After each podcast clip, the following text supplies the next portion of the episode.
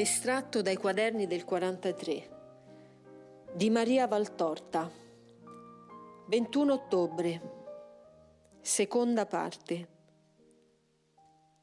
Dice Gesù. In quel giorno di riposo che Dio ha messo nella settimana e vi ha dato l'esempio suo di riposo, Pensate, lui, l'agente infinito, il generale che da se stesso si genera continuamente, lui vi ha mostrato il bisogno di riposo. Per voi lo ha fatto, per esservi maestro nella vita. E voi, trascurabili potenze, volete non tenerne conto, quasi foste più potenti di Dio. In quel giorno di riposo, per la vostra carne che si spezza sotto fatica eccessiva, sappiate occuparvi dei diritti e dei doveri dell'anima, diritti alla vita vera. L'anima muore se è tenuta separata da Dio. La domenica datela all'anima vostra, poiché non sapete farlo tutti i giorni e tutte le ore, perché in essa domenica essa si nutra della parola di Dio, si saturi di Dio, per avere vitalità durante gli altri giorni di lavoro. Così dolce riposo nella casa del Padre ad un figlio che il lavoro ha tenuto lontano per tutta la settimana. E perché voi questa dolcezza non la date all'anima vostra? Perché insozzate questo giorno con crapule e libidini, invece di farne una terza luce per beatitudine vostra di ora e di poi? E dopo, l'amore per chi vi ha creato, l'amore a chi vi ha generato e a chi vi è fratello. Se Dio è carità, come potete dire di essere in Dio se non cercate di somigliarlo nella carità? E potete dire di somigliarlo se amate Lui solo e non gli altri creati da Lui? Sì, che Dio va amato più di tutti, ma non può dire di amare Dio chi spregia di amare coloro che Dio ama. Amate dunque per primi quelli che per avervi generato sono i creatori secondi del vostro essere sulla terra. Il Creatore Supremo è il Signore Dio, che forma le vostre anime e padrone com'è della vita e della morte, permette il vostro venire alla vita. Ma creatori secondi sono coloro che di due carni e di due sangui fanno una, una nuova carne, un nuovo figlio di Dio, un nuovo futuro abitante dei cieli perché è per i cieli che siete creati, perché è per i cieli che dovete vivere sulla terra. O sublime dignità del Padre e della Madre, Episcopato Santo, dico con parola ardita ma vera, che consacra un nuovo servo a Dio col crisma di un amore coniugale, lo lava col pianto della genitrice, lo veste col lavoro del Padre, lo rende portatore della luce infondendo la conoscenza di Dio nelle menti pargole e l'amore di Dio nei cuori innocenti. In verità vi dico che di poco inferiori a Dio sono i genitori solo per il fatto di creare un nuovo Adamo, ma che poi, quando i genitori sanno fare del nuovo Adamo un nuovo piccolo Cristo, allora la loro dignità è appena di un grado inferiore a quella dell'Eterno. Amate dunque di amore unicamente inferiore a quello che dovete avere per il Signore Dio vostro, il Padre e la Madre vostra. Questa duplice manifestazione di Dio che l'amore coniugale fa divenire una unità. Amatela perché la sua dignità e le sue opere sono le più simili a quelle di Dio per voi. Sono essi genitori, i vostri terreni creatori, e tutto in voi li deve venerare per tali. E amate la vostra prole, o genitori. Ricordate che ad ogni dovere corrisponde un diritto e che se i figli hanno il dovere di vedere in voi la dignità più grande dopo Dio e di darvi l'amore più grande dopo quello totale che va dato a Dio, voi avete il dovere di essere perfetti per non sminuire il concetto e l'amore dei figli verso di voi. Ricordatevi che generare una carne è molto, ma è niente nello stesso tempo. Anche gli animali generano una carne e molte volte la curano meglio di voi. Ma voi generate un cittadino dei cieli. Di questo vi dovete preoccupare. Non spegnete la luce nelle anime dei figli, non permettete che la perla dell'anima dei figli vostri prenda l'abitudine al fango, perché essa, abitudine, non la spinga a sommergersi nel fango. Date amore, amore santo ai figli vostri e non stolte cure alla bellezza fisica, alla cultura umana. No, è la bellezza della loro anima, l'educazione del loro spirito quello che dovete curare. La vita dei genitori è sacrificio, come è quella dei sacerdoti e dei maestri convinti della loro missione. Tutte e tre le categorie sono di formatori di ciò che non muore, lo spirito, o la psiche, se più vi piace. E dato che lo spirito sta alla carne nella proporzione di mille a uno, considerate a quale perfezione dovrebbero attingere genitori, maestri e sacerdoti per essere veramente quali dovrebbero. Dico perfezione. Non basta formazione, devono formare gli altri, ma per formarli non deformi, devono modellarli su un perfetto modello. E come possono pretenderlo se sono imperfetti essi stessi? E come possono divenire perfetti essi stessi se non si modellano sul perfetto che è Dio? E cosa può rendere capace l'uomo di modellarsi su Dio? L'amore, sempre l'amore. Siete ferro grezzo informe, L'amore è la fornace che vi purifica e scioglie e vi fa fluidi per colare attraverso le vene soprannaturali nella forma di Dio. Allora sarete i formatori altrui, quando vi sarete formati sulla perfezione di Dio. Molte volte i figli rappresentano il fallimento spirituale dei genitori. Si vede attraverso i figli ciò che valevano i genitori che se è vero che talora da genitori santi nascono figli depravati, questa è l'eccezione. Generalmente uno dei genitori almeno non è santo e dato che vi è più facile copiare il male che il bene, il figlio copia il, il men buono. È anche vero che talora da genitori depravati nasce un figlio santo, ma anche qui è difficile che ambedue i genitori siano depravati. Per legge di compenso, il più buono dei due è buono per due e con preghiere, lacrime e parole compie l'opera di tutte e due, formando il figlio al cielo. Ad ogni modo, figli, quali che siano i vostri genitori, io vi dico, non giudicate, amate soltanto, perdonate soltanto, ubbidite soltanto, fuorché in quelle cose che sono contrarie alla mia legge a voi il merito dell'ubbidienza, dell'amore e del perdono, del perdono di voi figli. Maria, che accelera il perdono di Dio ai genitori e tanto più l'accelera quanto più è perdono completo. Ai genitori la responsabilità e il giusto giudizio, sia riguardo a voi, sia per quanto spetta a Dio, di Dio unico giudice. Superfluo è spiegare che uccidere è mancare all'amore. Amore verso Dio, al quale levate il diritto di vita e di morte verso una sua creatura, e il diritto di giudice. Solo Dio è giudice e giudice santo, e se egli ha concesso all'uomo di crearsi dei consessi di giustizia per mettervi un freno, sia nel delitto sia nella punizione, guai a voi se come mancate alla giustizia di Dio, mancate alla giustizia dell'uomo, erigendovi a giudici di un vostro simile che ha mancato o credete che vi abbia mancato. Pensate, o oh poveri figli, che l'offesa, il dolore sconvolgono mente e cuore e che l'ira e lo stesso dolore mettono un velo alla vostra vita intellettuale, velo che vi preclude la visione della verità vera e della carità quale Dio ve la presenta, perché su di essa sappiate regolare il vostro anche giusto sdegno e non farne con troppa spietata condanna una ingiustizia. Siate santi anche mentre l'offesa vi brucia. Ricordatevi di Dio soprattutto allora. E voi pure, giudici della terra, siate santi. Avete per le mani gli orrori più vivi dell'umanità. Scrutateli con occhio e mente intrisi di Dio.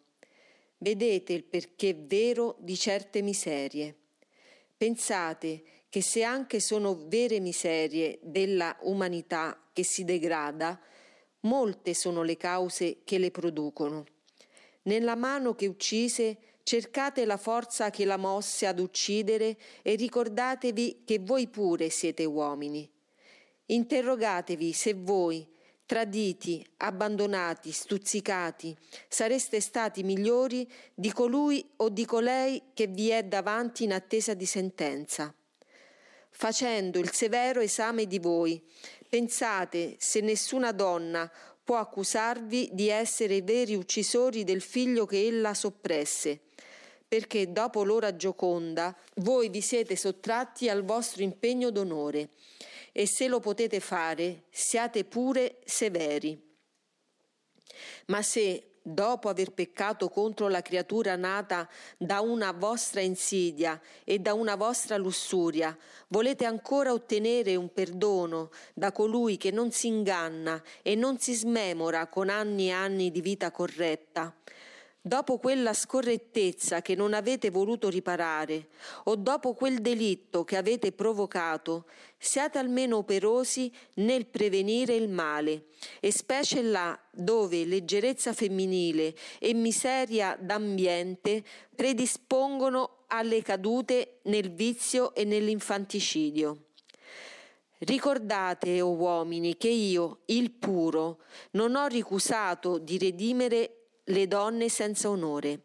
E per l'onore che più non avevano ho fatto sorgere nel loro animo, come fiore da un suolo profanato, il fiore vivo del pentimento che redime.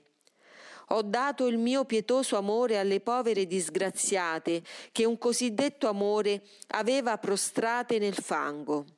Il mio amore vero le ha salvate dalla lussuria che il cosiddetto amore aveva inoculato in loro. Se le avessi maledette e fuggite, le avrei perdute per sempre. Le ho amate anche per il mondo, che dopo averle godute le ricopre di ipocrito scherno e di bugiardo sdegno. Al posto delle carezze di peccato le ho carezzate con la purezza del mio sguardo, al posto delle parole di delirio ho avuto per loro parole d'amore. Al posto della moneta, vergognoso prezzo del loro bacio, ho dato le ricchezze della mia verità. Così si fa, uomini, per trarre dal fango chi nel fango sprofonda, e non ci si avvinghia al collo per perire in due, o non si gettano pietre per sprofondarveli di più. È l'amore, è sempre l'amore che salva. Quale peccato contro l'amore sia l'adulterio, ne ho già parlato e non ripeto per ora almeno. Vi è su questo rigurgito di animalità tanto da dire e tanto che non capireste neppure, perché d'esser traditori del focolare ve ne vantate, che per pietà della mia piccola discepola mi taccio. Non voglio esaurire le forze della creatura sfinita e turbare il suo animo con crudezze umane, poiché prossimo alla meta pensa solo al cielo. Colui che ruba è ovvio che manchi all'amore. Se si ricordasse di non fare agli altri ciò che non vorrebbe fatto a se stesso e amasse gli altri quanto se stesso, non leverebbe con violenza e frode ciò che è del prossimo suo. Non mancherebbe perciò all'amore, come invece vi manca commettendo ladroneccio che può essere di merce, di denaro, come di occupazione. Quanti futti commettete derubando un posto all'amico, un'invenzione al compagno? Siete ladri, tre volte ladri facendo ciò. Lo siete più che se rubasse un portafoglio o una gemma, perché senza questi si può ancor vivere, ma senza un posto di guadagno si muore e con il derubato del posto muore la sua famiglia di fame. Vi ho dato la parola come segno di elevazione su tutti gli altri animali della terra. Dovreste dunque amarmi per la parola, dono mio. Ma posso dire che mi amate per la parola quando di questo dono di cielo vi fate arma per rovinare il prossimo col giuramento falso? No, non amate né me né il prossimo quando asserite il falso, ma sì bene ci odiate. Non riflettete che la parola uccide non solo la carne, ma la reputazione di un uomo. Chi uccide odia, chi odia non ama. L'invidia non è carità, è anticarità. Chi desidera smodatamente la roba altrui è invido e non ama. Siate contenti di ciò che avete. Pensate che sotto l'apparenza di gioia vi sono sovente dolori che Dio vede e che sono risparmiati a voi, apparentemente meno felici di coloro che invidiate che se poi l'oggetto desiderato è l'altrui moglie o l'altrui marito, allora sappiate che al peccato d'invidia unite quello di lussuria e di adulterio. Compiete perciò una triplice offesa alla carità di Dio e di prossimo. Come vedete, se voi contravvenite al decalogo, contravvenite all'amore. E così è per i consigli che vi ho dato, che sono il fiore della pianta della carità. Ora, se contravvenendo alla legge contravvenite all'amore, è ovvio che il peccato è mancanza all'amore e perciò deve espiarsi con l'amore. L'amore che non avete saputo darmi in terra, me lo dovete dare nel purgatorio. Ecco perché dico che il purgatorio altro non è che sofferenza d'amore avete per tutta la vita poco amato Dio nella sua legge. Vi siete buttati dietro le spalle il pensiero di Lui. Avete vissuto amando tutti e poco amando Lui. È giusto che non avendo meritato l'inferno e non avendo meritato il paradiso, ve lo meritiate ora, accendendovi di carità, ardendo per quanto siete stati tiepidi sulla terra. È giusto che sospiriate per mille e mille ore di espiazione d'amore, ciò che avete mille e mille volte mancato di sospirare sulla terra. Dio, scopo supremo delle intelligenze create. Ad ogni volta che avete voltato le spalle all'amore corrispondono anni e secoli di nostalgia amorosa, anni o secoli a seconda della vostra gravità di colpa. Fatti ormai sicuri di Dio, cogniti della superna bellezza di Dio per quel fugace incontro del primo giudizio, il cui ricordo viene seco voi per rendervi più viva l'ansia d'amore, voi sospirate a Lui.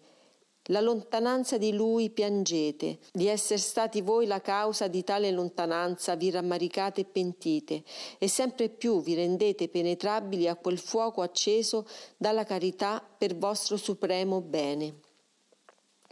Quando i meriti del Cristo vengono dalle preghiere dei viventi che vi amano, gettati come essenze d'ardore nel fuoco santo del purgatorio, l'incandescenza d'amore vi penetra più forte e più addentro, e fra il rutilare delle vampe sempre più si fa lucido in voi il ricordo di Dio visto in quell'attimo.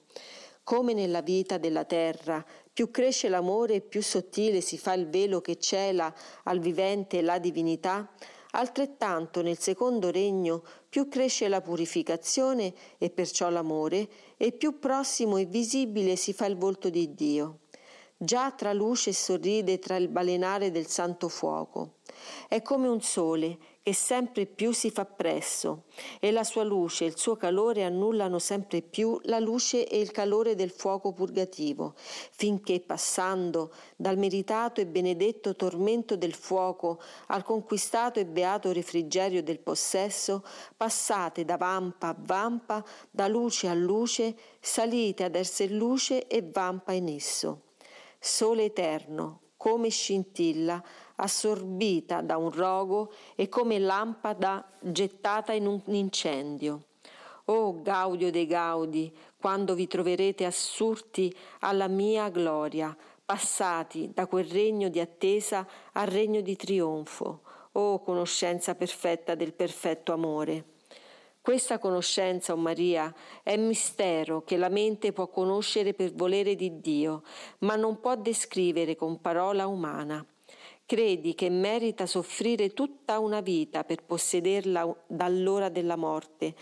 Credi che non v'è più grande carità di procurarla con le preghiere a chi amaste sulla terra e che ora iniziano la purgazione nell'amore, al quale chiusero in vita le porte del cuore tante e tante volte. Animo, benedetta, alla quale sono svelate le verità nascoste, procedi, opera e sali, per te stessa e per chi ami nell'aldilà lascia consumare dall'amore lo stame di tua vita, riversa il tuo amore sul purgatorio per aprire le porte del cielo a chi ami. Te, beata, se saprai amare sino all'incenerimento di ciò che è debole e che peccò. Allo spirito purificato dell'immolazione d'amore vengono incontro i serafini e gli insegnano il Santus eterno da cantare ai piedi del mio trono.